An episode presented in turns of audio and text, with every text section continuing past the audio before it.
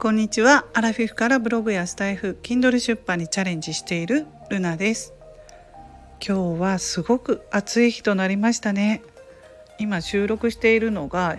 夕方の4時45分なんですけれどもまだ暑いですね、うん、今日はすごく暑くて汗だくになったんですけれども皆さんのお住まいはどうでしょうか？私は今日息子と京都の植物園というところに行ってきましたしだれ桜がすごく綺麗で感動したんですけれどもそのしだれ桜の他にもチューリップが満開に咲いていて色とりどりに咲いていてすごく綺麗で、まあ、もう癒されてきたんですね。うん、やっぱり花はいいなと思いながら見ていたんですけれどもすごく暑かったです。サムネの方に私が撮ったしだれ桜を今貼ってるんですけれどもなかなかねスマホでねたくさん写真を撮ってきたんですけど自分で見ている綺麗な風景と写真に撮って見た風景がちょっと違うので写真の方がねその美しさをあの紹介できてないというかちゃんと撮れてないちゃんと撮れてないという言い方もあれなんですけど綺麗なね自分で見ている本当のその風景を写したいと思ってもやっぱり技術がないので私残念だなと思ってこれぐらいしか撮れないんですけど今日ね私より年上の方60代ぐらいの方がたくさん来られていてその花とかしだれ桜チューリップとかを一眼レフとか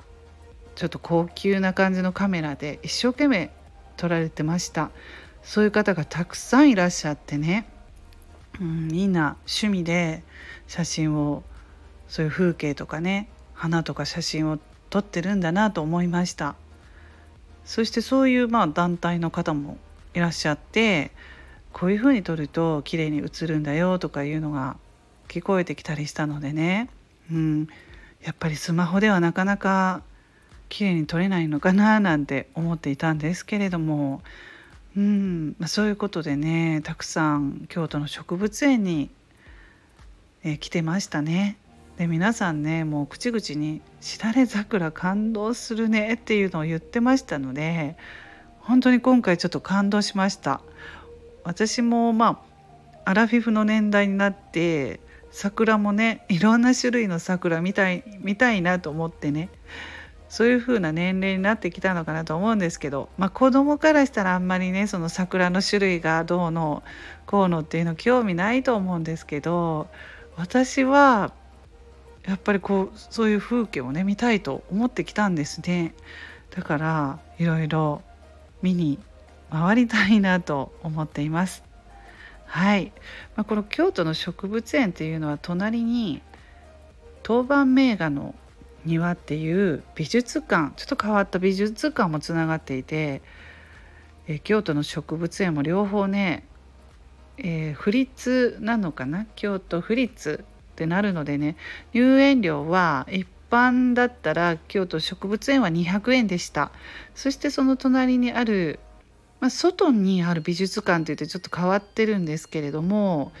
すいませんあの後ろで音が鳴っていますけれども。